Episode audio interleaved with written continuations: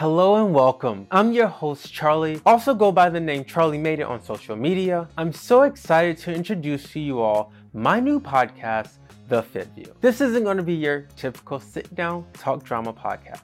Everyone wants to know. I know this Jeff? is going. I know exactly where this is going. I mean, we will talk drama, but there won't be a whole bunch of sitting. Special guests on our show, they will be interviewed, but with a fitness twist. They'll have to put their physical fitness to the test. Don't think we forgot about you. As they do these workouts, we'll have our famous countdown on the screen for you to join along. This will be fun for everybody. As we have our special guests come on the show, they will also be put on a leaderboard that they will compete against each other as we count up all their reps from the first three exercises that they do. What's the score gonna be? 305.